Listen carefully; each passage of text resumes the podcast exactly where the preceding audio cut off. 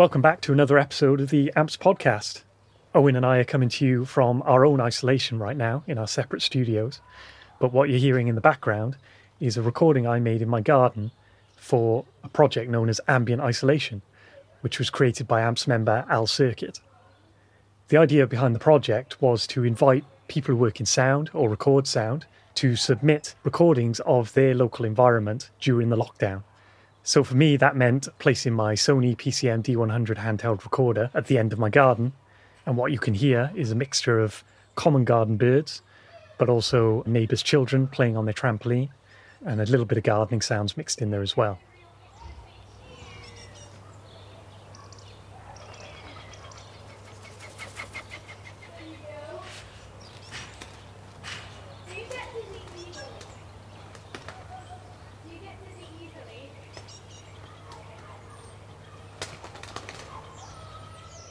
So at the time of recording, we in the UK have been in lockdown for nearly two months now. And as a result, we've had to cancel quite a lot of content that we had planned for the podcast. It's kind of pulled the rug from under our feet in how we like to do things. But this ambient isolation project has been a real silver lining and something we've both contributed to and both really enjoyed working with. And so for this podcast, we'll be featuring some of the recordings that have been submitted from all around the world and we've managed to speak to several of the other contributors, as well as having a good chat with the project's founder, Al Sirkett. And so we began by asking Al what the genus of the project was. So I lost two jobs on the first day of the lockdown, literally, and I knew that I'd be at home with nothing to do and had already noticed the beautiful, peaceful environment. I am three miles away from Marble Arch, so pretty central. I look out of my loft window, and I can see all of central London and Grenfell Tower in one direction and, and the city and everything else. I can see the London Eye from where I am and always been very aware of that city roar that comes with living here. So to suddenly have that silence and just to hear it drop off, and it literally was over a couple of days, it suddenly just collapsed.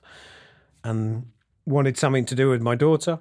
She's 10. She was going to be homeschooling for a while. She's just about to go to senior school, so we thought we'd give her a smartphone for her to be able to understand a bit more about social media and websites and stuff like that. So we kind of sat down and worked out what we could do between us, really. I talked to my daughter about setting up a website and setting up a Twitter account. I want her to be very aware of how social media works and the pitfalls of it and stuff like that. So we looked at a lot of other websites to see how people approached expanding something. So we decided to use Twitter and I did make a few phone calls uh, and sent a few emails to individuals that I knew. Fortunately, a couple of Oscar winning recordists got involved and sent me some sounds, which was very nice. Um, but we've had all kinds of people join in.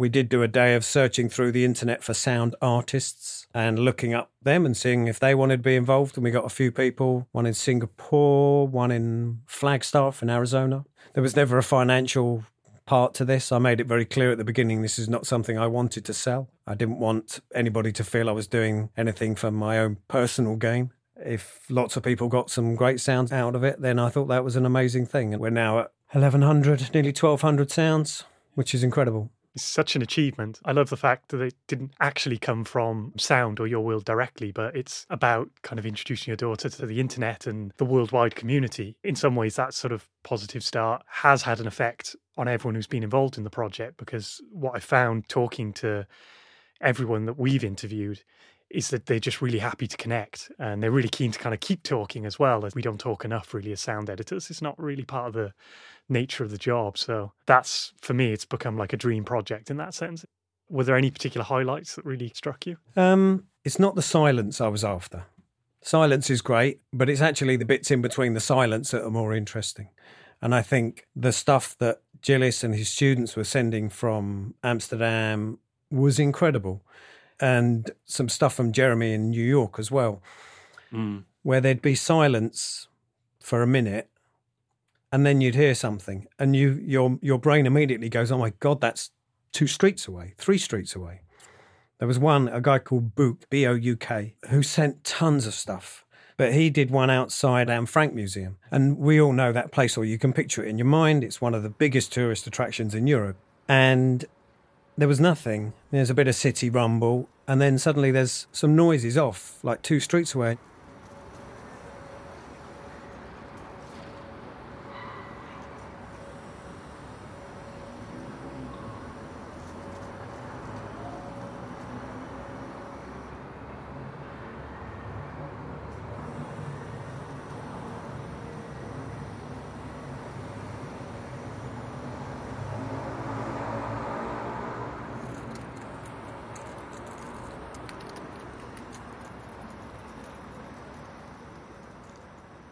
It was those kind of things that brought home the project that I'd thought of at the beginning. That gives you, with sound, that sense of space, that sense of distance, that sense of isolation and desolation around the city streets. I think Will Cohen did some amazing stuff as well with his recordings around London. My friend, I got a friend called Anthony who's a key worker in the city. Talked to my friends about this project and he went, Oh my God, it's really weird. I'm driving into the city and it's just weird and deserted. So I immediately went round and dropped my H4n off and gave it to him. And I went, just go mad. And he did the same. He did this recording of Liverpool Street Station, which I, I know very well. And it's always gridlock, shouting, noise, and all that. And the first two minutes of it was just an interior big space hum. And then there's an announcement. And it's the announcement that makes you go, oh my God, it's there's nothing. There's nobody there. Yeah. And there's one person, you hear one person's footsteps. CCTV recording is in operation at this station.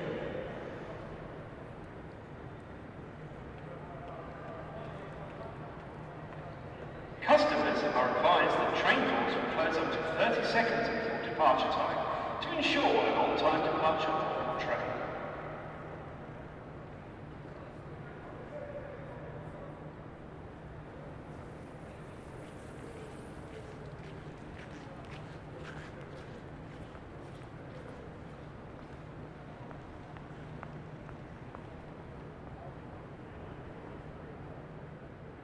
And it's those moments, I think, sold it to me. I think, did you interview Zeta? Yes, Zeta and Benta Yeah. joined Yillis. Yeah, they'd done the same recordings. And again, they did some incredible stuff, some really nice ambisonic stuff.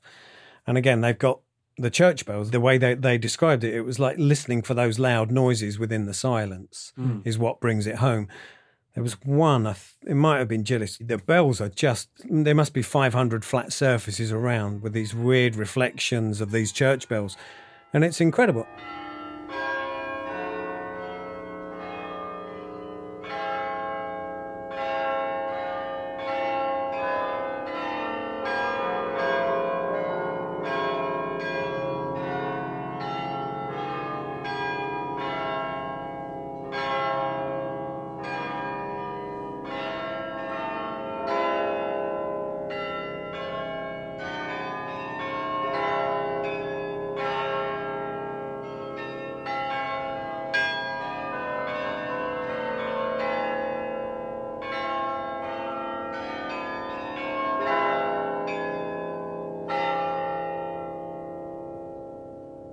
As a record of something.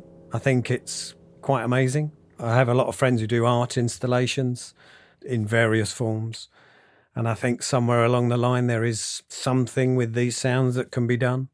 I think we need a bit of space between what's going on and the new normal as it will be for us to be able to look back and and think about what happened and I think this is a, a little package.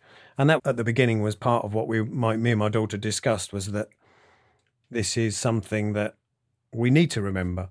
There is something about the ambience that is quite strange, Yeah. and we we should remember that. Yeah, I know I'm I'm going to come back to this a year from now, and it's going to sort of feel like my audio happy place. I think. Mm, I will come back, and I don't know if it's a year or it's two years' time, but I will be asking them again to record, even if it's just one recording. Then, Can we talk about the Dawn project? Because that was you and Raoul, is that right? Raoul Brand? yeah, I I uh, I put a call out on the very early people who were doing it, and just said if anyone's got any side projects that we can expand on, then please come at me. I'm I'm quite happy to sort of get involved with anything. And, and Raoul said, well, how about we all record the Dawns all at the same time? It just happened that the following week was International Dawn Chorus Day. And I think we ended up with 67 recordings. We were lucky that Raoul's partner is a beautiful speaking voice and is a voiceover artist. Her delivery was perfect. It was understated enough that it didn't get in the way, but it, it led you through the whole the whole piece. And that was great. That was amazing. I think that's something we'll definitely do again. Cuyahoga Valley National Park, USA.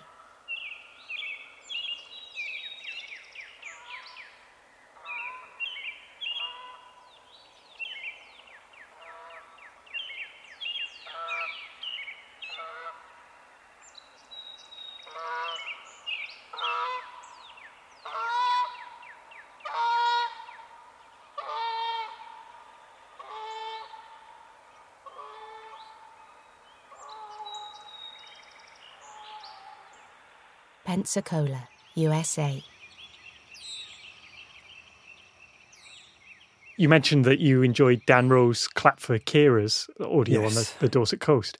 So just wondered if you could talk a little bit about that and why you enjoyed that sound in particular.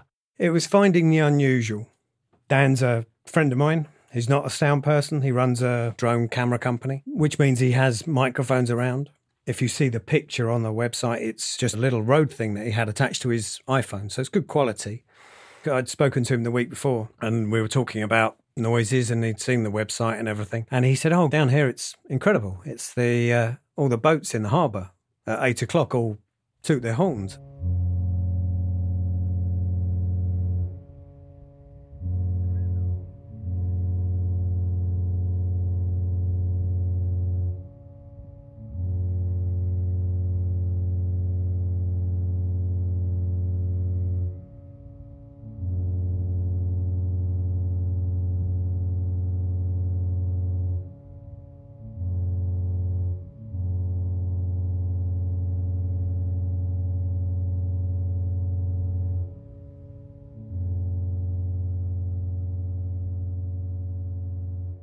So yeah, I just thought that was extraordinary. That was something which was unique. I don't suppose we'll ever hear again.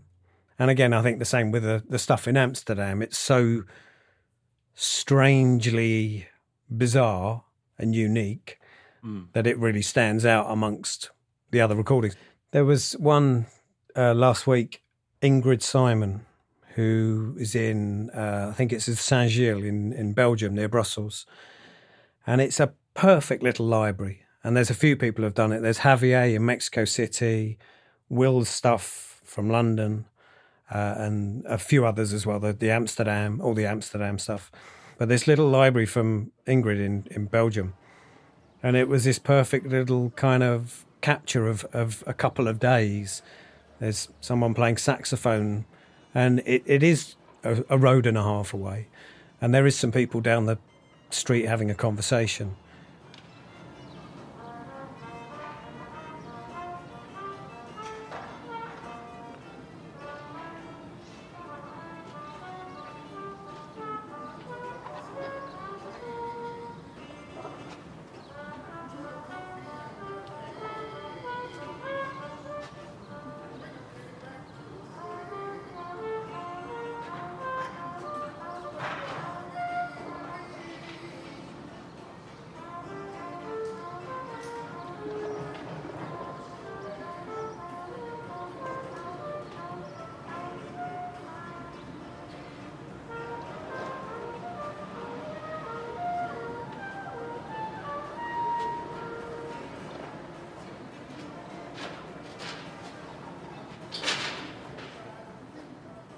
I'm not sure where I was starting with it or what I expected. It could have gone in a number of different directions.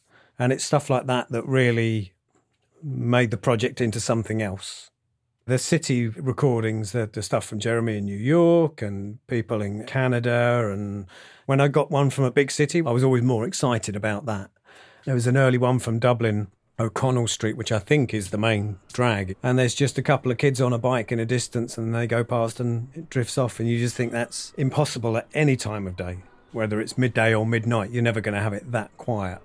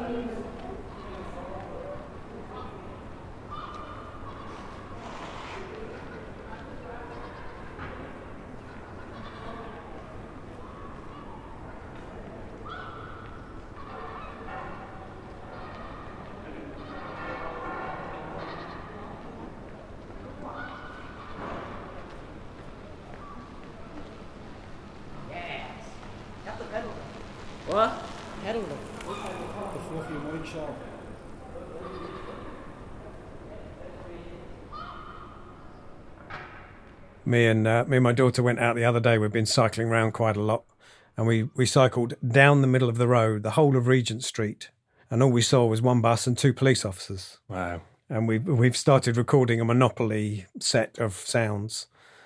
So we we're going to go to all the places on the Monopoly board and record Nice. something for each one. We're not quite sure how we're going to do the prison yet, but we're not too far from Wormwood Scrubs prison, so I might just stand out the front. But even that's probably going to raise a few eyebrows and get me arrested. But we'll see how that goes. Oh, that's brilliant. Uh, another great idea. Obviously, just, yeah, overflowing with great ideas for all this free time. I look back on it now and I think, yeah, I could, there was. I'm sure there was a way of making money out of this because I've had absolutely no work in the meantime. But I think it was a much nicer thing to do as a, a community thing, and a lot of people have sent me very nice emails saying. Thank you. It's a lovely project. It's great to be involved. It's made me think about stuff and it's made me get my microphones out. And I'm in a fortunate position. The pandemic hasn't affected me, apart from work, it hasn't affected me too much. I'm healthy, my family's healthy, everybody seems to be coping okay. There's obviously a lot of people out there it's hitting a lot harder than us. So if, if we've helped a couple of people and the community side of it has helped people, then fantastic. I'm really pleased.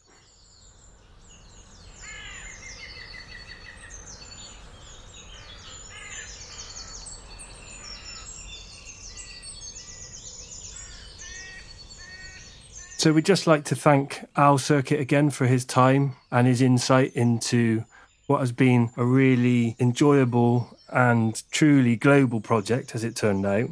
And you'll have heard us talk about the Dawn project, which was a side shoot of ambient isolation and ended up being a 30 minute piece composed of recordings from all around the world where Al and Raoul Brand invited people to record the sound of the Dawn chorus between 5am and 7am their local time. And the recording that you're listening to now in the background is one that I made a short walk from my house in a small patch of woodland in suburban Bristol. And I made that recording using the Sennheiser Ambeo smart headset that was simply plugged into my iPhone.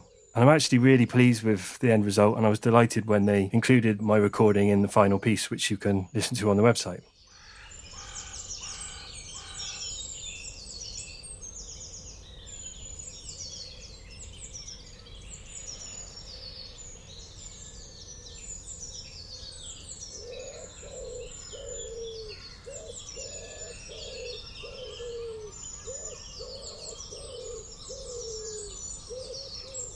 Next up, we're going to hear from a number of contributors to the Ambient Isolation Project, based all around the world, starting with AMPS member Anna Bertmark, who would normally be working as a supervising sound editor, sound designer, and sound effects editor for film and television.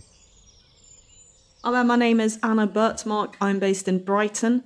I'm a sound effects editor and sound designer, Sound Soup. And um, it was really exciting to contribute to the ambient isolation project because um, although I'm on kind of I'm on the seafront, uh, I can see the sea. I'm about a five minute walk from the the sea in Brighton, and we got quite tall buildings here, and they're all the seagulls, which we hear a lot of. I mean, there's a lot of gull, herring gulls, and um, some other birds. I'm not a bird expert, but I'm I'm aware of noticing them in springtime in the mornings for sure. Yeah. Uh, but obviously now with uh, with such a lack of traffic, there are a few you know obviously cars passing by here and there, but it's just this the background hum. I mean, I'm sure it's something that everyone is going to report similar findings on, but the background traffic hum is kind of gone. The planes are gone.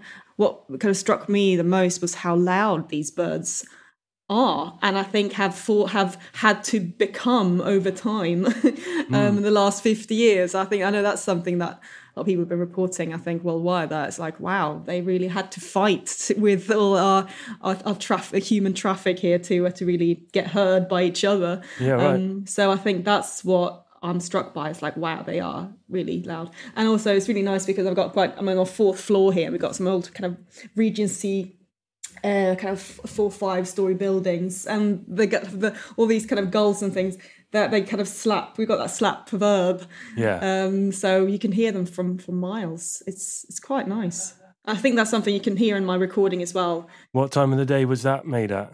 6.30 in the morning Okay. And had you gone out at different times during the day? Yeah, I recorded some in midday and also at like eight thirty in the evening Okay, yeah. as well. Yeah, Was there a noticeable difference in the two? Obviously, less Um, birds, I imagine, but there's slightly less birds, Yeah, but I mean it. the gulls are, are active throughout the day. mm, yeah. Um, and obviously some more human activity, D- lots of DIY uh, in, Yeah. middays. Power tools in the distance. Yeah. Oh yeah. yeah, Yeah. Everyone's got a project now, so I've heard a lot of that, definitely. And so, what was the recording setup that you, you you were recording at home? Were you essentially? yeah, yeah. On, on the building, window. at the window. Okay. And what were you? rec- What was your setup? Um, I've got my Zoom H6, just a stereo with a, one of those little stereo um, attachments. Oh, okay.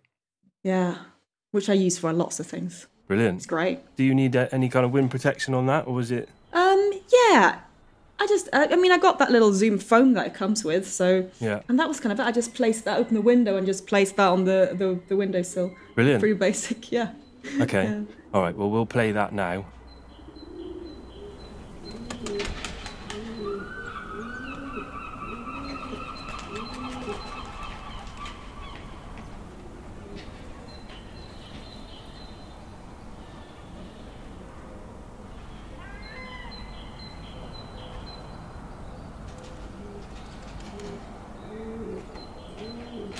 Great. Anna, thanks for that. You're welcome. One of the big downsides to the global pandemic is us having to postpone our trip to see you in Brighton, Yeah. which listeners of the podcast won't know we were about to do at the end of March, weren't we? Yes. Owen and I had arranged to come and see you and plans to record on the beach and all kinds of things. Potentially bring a Neumann head, maybe drop a mic in the sea. Um, Um, I'm still really looking forward to that, but we'll I have know. to. Um, it will happen. I'm sure it will. Yeah, let's let's Yeah. hope maybe late at the end of the summer or something if we're lucky. Definitely. But um, it's going to be great Yeah. when we when we get round to it. So um, yeah. yeah. hope to see you then. See you then, Owen. Thank you so much. Thanks for your Good time, luck. Anna.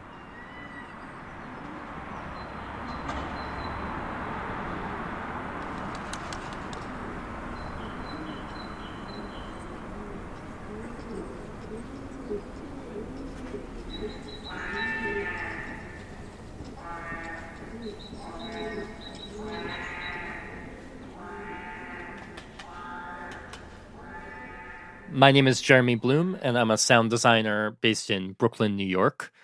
And my work spans across a few different uh, mediums or industries. I work um, on a lot of podcasts. I'm on staff at WNYC. It's New York Public Radio, so it's kind of like the equivalent of BBC uh, in America Yeah, sure. and we produce a lot of podcasts. Um, and so I work on those. And then outside of that, uh, I do a lot of sound design for documentary film and also immersive museum exhibits. Great. Really interesting range of stuff. So, how has your working world changed in light of the lockdown and the pandemic and um, being in isolation? Uh, so I'm super lucky in that I have a little home studio, and so the kind of day to day nature of my work hasn't changed a ton in terms of just sort of like going to the studio for me is you know walking out of my bedroom and into my little room here. But that said, like one of the things that really draws me to this line of work the most is the collaborative element of it. And so the sort of sudden inability to collaborate with people in person, I think, does impact our work in a really significant way that I, I find a little bit frustrating. I think it's really hard to collaborate remotely. I like hanging out with my clients. I like cooking for my clients. I like um, that sort of element of hospitality is something I really enjoy um, and miss. So, just talking about the ambient isolation project, what did you choose to use to record your sounds? I like to keep things simple. One of the perks of my podcast job at WNYC is I have access to a whole wide range of mics and recorders and like everything from vintage ribbon mics from the 1930s up to, you know, the best Neumann and Schoeps mics that are available today. But that said, I really like riding my bike and I really like staying mobile. So I have a Sony PCM D100 and I find that 90% of the time that's what I'm grabbing unless I'm doing something really elaborate. Yeah, very much the same, actually. That's my go to recorder because handheld convenience just can't be beaten. Totally. The thing is, I I have like a little pistol grip for it, and I always lose it, and I lost it again, and it's like the third I've been through, and it's just driving me totally crazy. So, and I I don't have a very steady hand, so I try to keep it as quiet as possible. okay. but that's tough. So, in this case, for the ambient isolation, where where did you choose to record? Where did you choose to point your microphone? It, it's funny because the pandemic sort of came alongside a personal project that I've been working on for about a year. I'm a native New Yorker, and only recently in my life I've come to understand that New York is really a, a waterfront city. Like there are the five boroughs in New York City, but there's also New York Harbor, and that really is a sixth borough. And there's all sorts of exciting things happening on the harbor that we take for granted. So for the last year or so, I've been focusing on recording the harbor and going to all sorts of interesting waterways around New York and capturing that.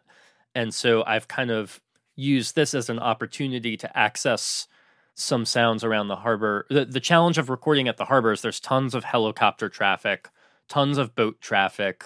The flight paths to all the New York City airports are generally over water. And so it can be really tough to get good recordings.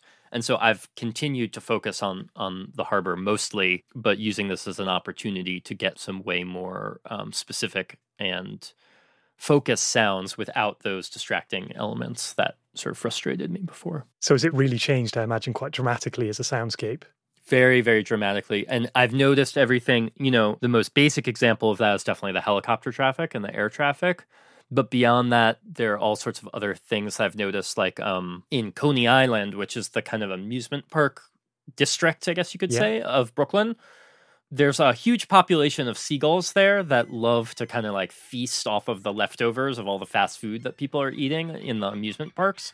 And I just rode my bike there the other day, and the seagulls are they're starving, I think, and they're acting crazy um, and making all sorts of crazy noises that I've never heard seagulls make before. And even Wow, if I had, wouldn't have been able to capture because there's always other stuff going on. So I was able to record that.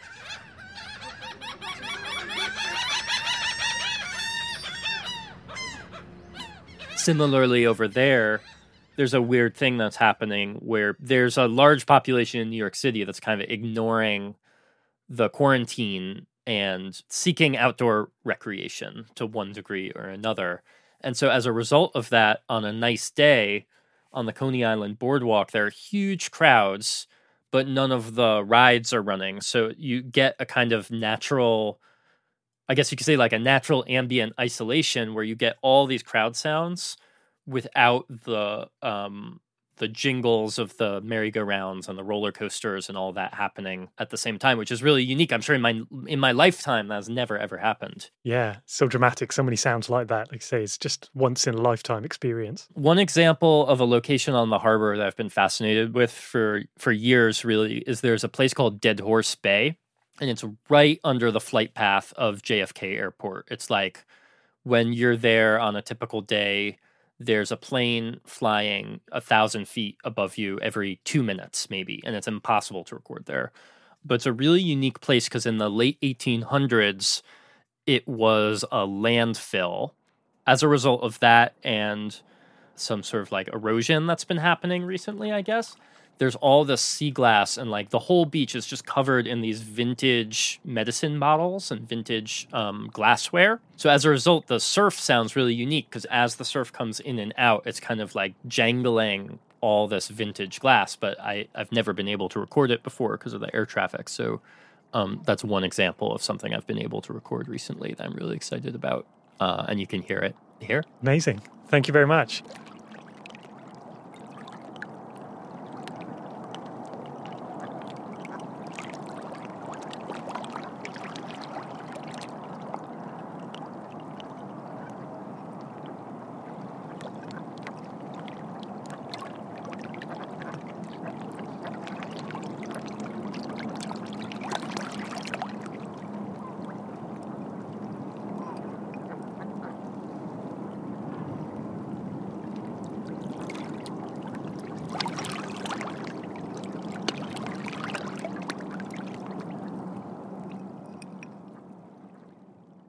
Hi, my name is uh, and I'm located uh, just on the outskirts of uh, Amsterdam in a small village. Um, it's it's approximately ten minutes from Amsterdam, uh, and normally I'm connected to the sound design department of the Netherlands Film Academy in Amsterdam, and my main focus in my work is sound recording. That has been uh, going on for a few years in my life. Uh, previously, I was a sound recordist for uh, documentary and uh, for film. I'm Zita.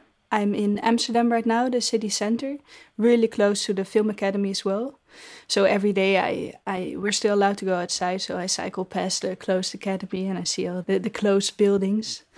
And normally right now I would be mixing two graduation films, but they've all been postponed because of the closing of the school. So I'm at home working on my own projects, and I'm in luck because I have a lot of equipment from school. Uh, so I can record a lot of things if I want to. So that's really nice.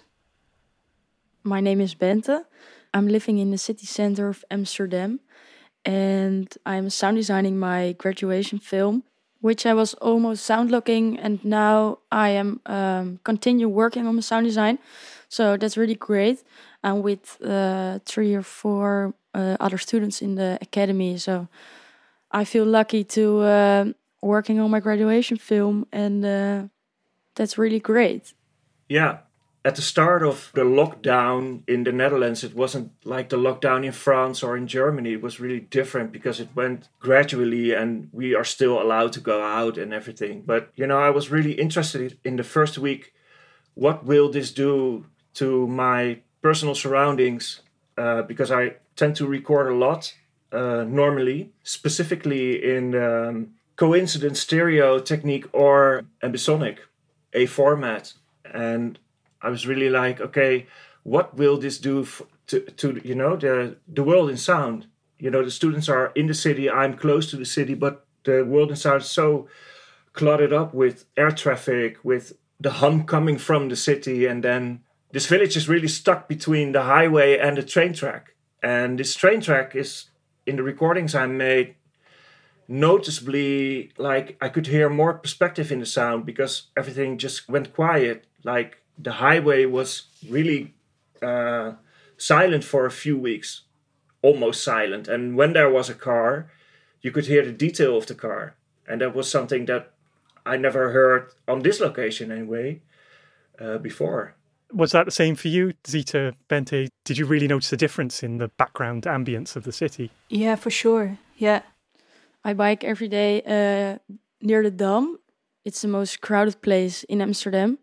I don't like that place that much, but now since the lockdown, it's so so quiet there, and you can hear uh, conversations on the background, and and you can also hear the reflections really really clear in the background, and that's really special because normally you don't hear that so clear, and it's wonderful. Yeah, and also because the the traffic seems to be kind of going on how it's always been like the trams keep passing by and the traffic lights keep ticking but you don't hear uh, so many people or so much traffic hum. So at some point we were getting a bit crazy from all the traffic light ticking like just kept going on tick tick tick tick tick okay yeah so am i right in saying that you all chose to record with ambisonic mics yes yeah so yeah the um as I said, I live in a, small village and I just uh, put up an A format first order ambisonic microphone beside my house.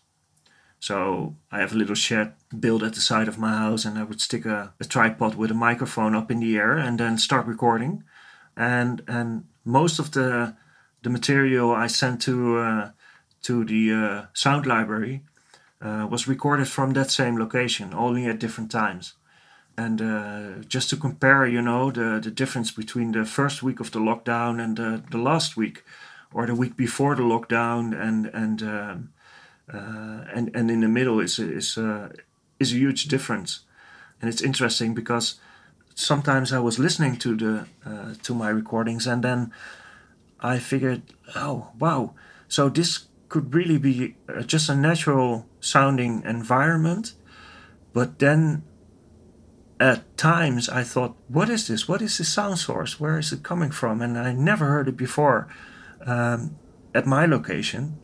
And, and I thought, if I close my eyes and I listen to this sound, it might as well be an, an unnatural silence, you know? Like you could use that in film for um, like a subjective standpoint, like being in somebody's head, and it, it, it sounded almost more abstract than. Uh, it sounded like a natural uh, world to me. And it had to do with certain things happening in time. So, for instance, a distant freight train coming and the ventilation system of, of the neighbors going berserk. And you hear the recording slowly changing from natural elements to something that is more like almost unnatural.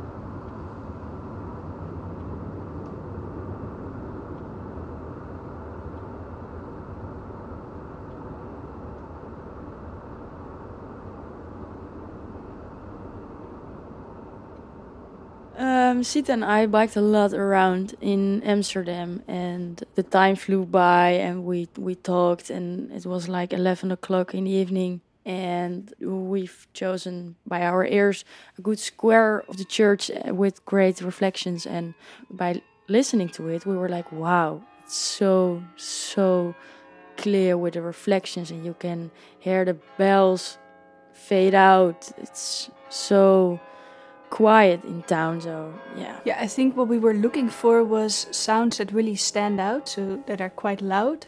And normally they kind of, when they fade out, you don't really hear them anymore because they get overtaken by this hum of traffic and stuff like that. And now you can hear this uh, like train passing over, uh, and then you can hear it die out entirely, just like the church bells and how they uh, reflect in the whole area around it. It's was really cool to find.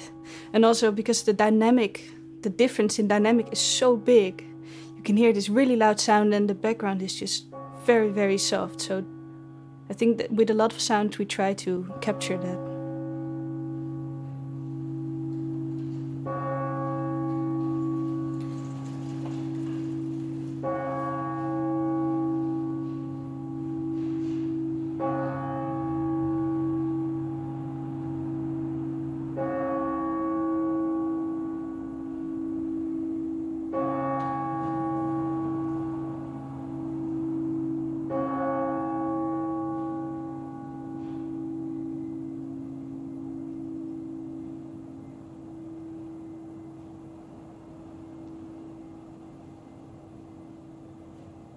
My name's Will Cohen. I'm a sound designer and currently living in Milton Keynes. I part run a company called String and Tins that is based in London. Day to day, I work on mainly short form stuff.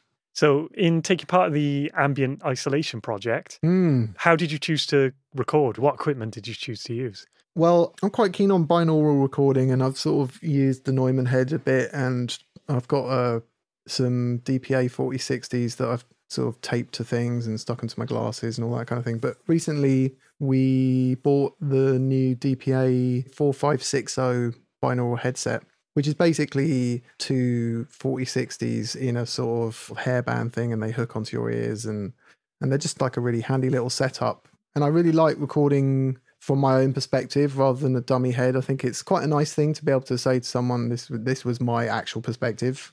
Yeah, sure. So yeah, I, I really like those DPA mics. I've used them on all sorts of stuff from car engines to like instruments. They're they're brilliant. They're really transparent, and being omnis, they're like they're supernatural. Whatever you put them on.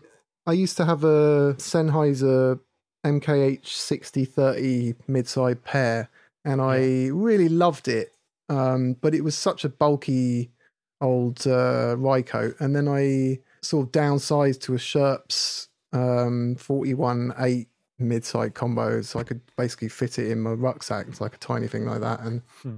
and I didn't really appreciate what it was about Schoeps that I like until I got them, and then I was the warmth and the quality of the top end and the way that off axis sounds so good. This is a one of the eight Sennheiser 8000s I'm recording on now, and you- it really doesn't feel great off mic. Yeah, sure. Even though they're meant to be pretty good, something about the Schoeps design is is awesome. The next thing I was wondering is just where where you chose to record. What was um, did you set out with an aim to go somewhere specific?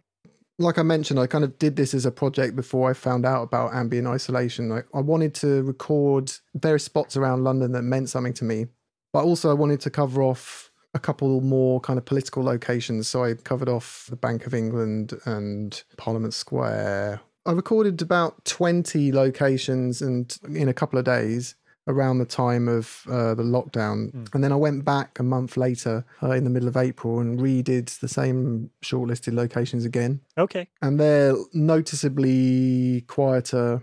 In some ways, they're they're more boring, I suppose, but you can really hear the detail more. It's interesting how that sort of lull in traffic allows you to pick up, you know, a leaf scuttling along the ground where, you know, normally this is just off uh, from Waterloo. I'm looking at the London Eye. There's this recording I did in the middle of April where, you know, it's become so quiet you can hear this leaf scuttling along the ground and there's you know the depth of the scene is is is kind of cool Amazing. Yeah.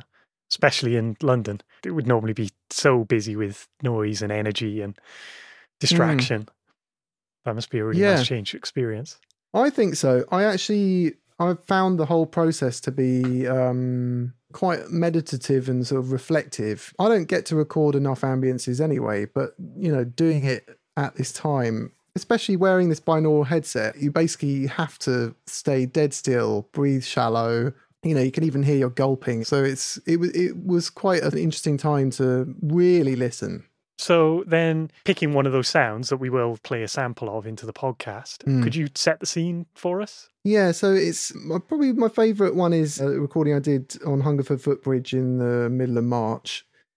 It's a bridge that runs alongside of a railway bridge that goes into Charing Cross train station, and it goes from the South Bank Centre near Waterloo Station to the North Embankment, and it's a footbridge that I've walked over countless times because I used to get the train to Waterloo and then walk up to Soho to work. So it, it's sort of I also used to skateboard on South Bank when I was a kid, so it kind of, I've been there a lot, uh, and it's sort of it's got a really lovely view. But it's it's cool because the footbridge literally is it's almost like the same bridge. The footbridge and the train bridge are sort of like right next to each other. Uh, they could almost be one bridge, and the perspective is me kind of at an angle looking out across the river with the train kind of coming behind me and it's close enough to Charing Cross station that the trains are kind of slowing down as they come past and kind of travel behind the head and and there's some really nice sort of reverberations as the train sound bounces under the bridge and yeah it's it's cool. It's a nice spot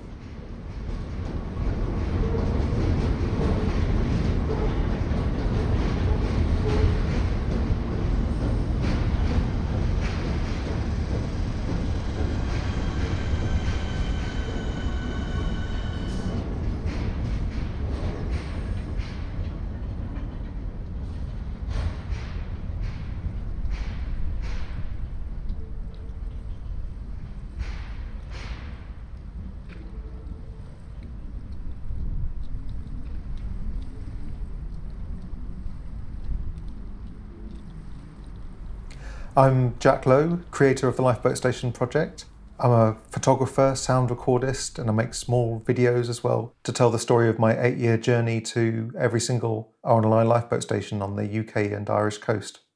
So I'm guessing with the lockdown that your day to day life has changed quite a bit, and the restriction with travel especially.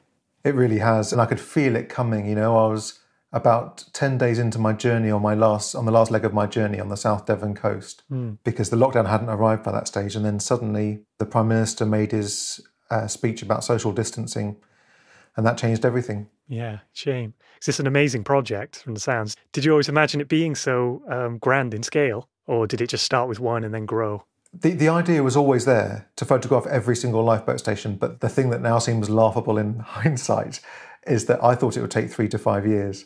And I've been going for just over five years now, and I've still got 88 to go. So that's another three years worth of work. So in the meantime, I've been working through my sound archive because I've made sound recordings over the years um, and publishing them as podcasts and soundscapes on my SoundCloud and on my Patreon page.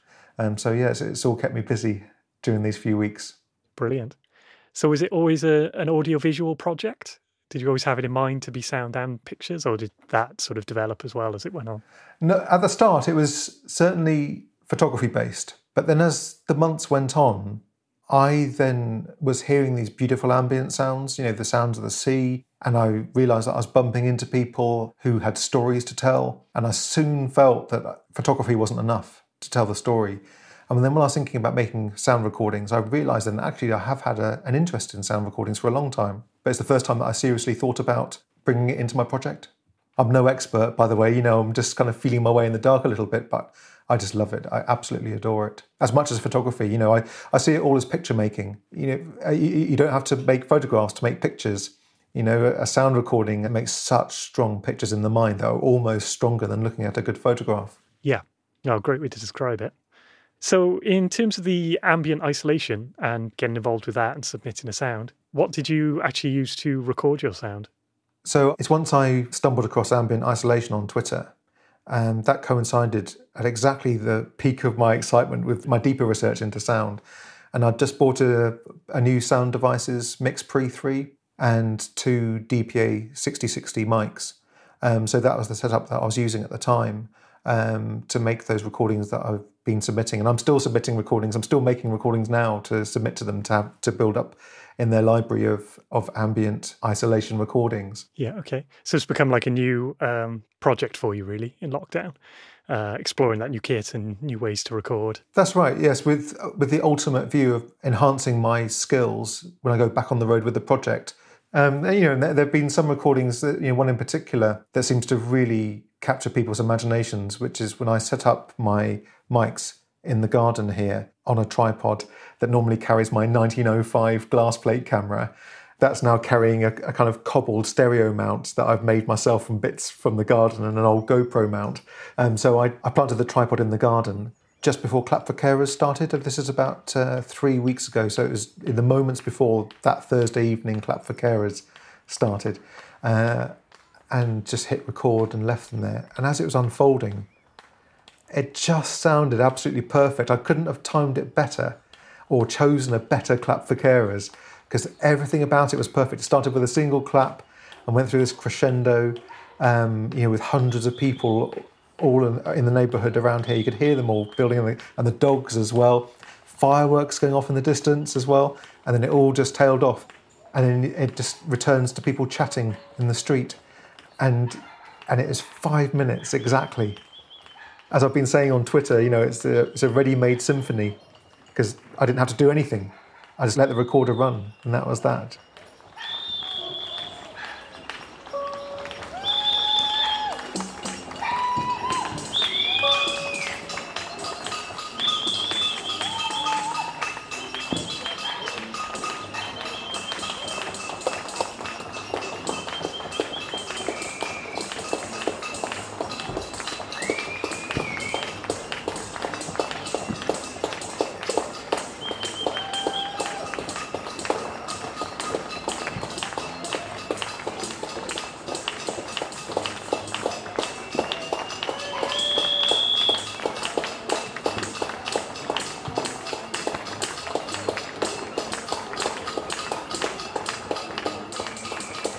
We just want to take this chance to say thanks again to a brilliant group of contributors in this episode, all of our guests who were willing to take the time to talk to us and tell us more about their experiences through ambient isolation. And it's been really nice to connect with everyone that you've heard throughout this episode. So thank you again to Anna Bertmark in Brighton, Jeremy S. Bloom in New York, Yillis, Zita, and Bente in Amsterdam, Will Cohen in London, and Jack Lowe in Newcastle. But our biggest thanks go to Al Sirkett and his daughter for starting this whole endeavour and making it possible for us to connect. Yeah. And if you want to find out more about ambient isolation, you can follow them on Twitter at ambient iso. And you can follow us on Twitter at amps podcast. You can also get in touch with us via email, ampspodcast at gmail.com. And if you work in sound or have an interest in a career in sound, AMPS membership is open to those working in sound for film, TV, and games, as well as students who intend to make it their profession. So, for more information about AMPS and how you can become a member, you can visit amps.net. Yeah, and we just hope that you've enjoyed this episode as much as we've enjoyed making it. It's been a bit of a therapy, in all honesty. Yeah, thanks for listening.